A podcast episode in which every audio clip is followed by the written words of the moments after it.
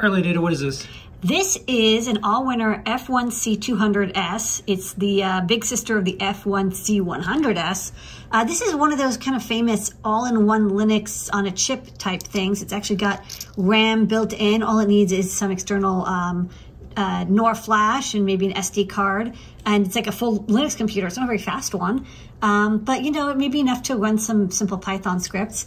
So I thought it would be fun to design a feather. So I started uh, the schematic capture uh, with an SD card, micro USB host.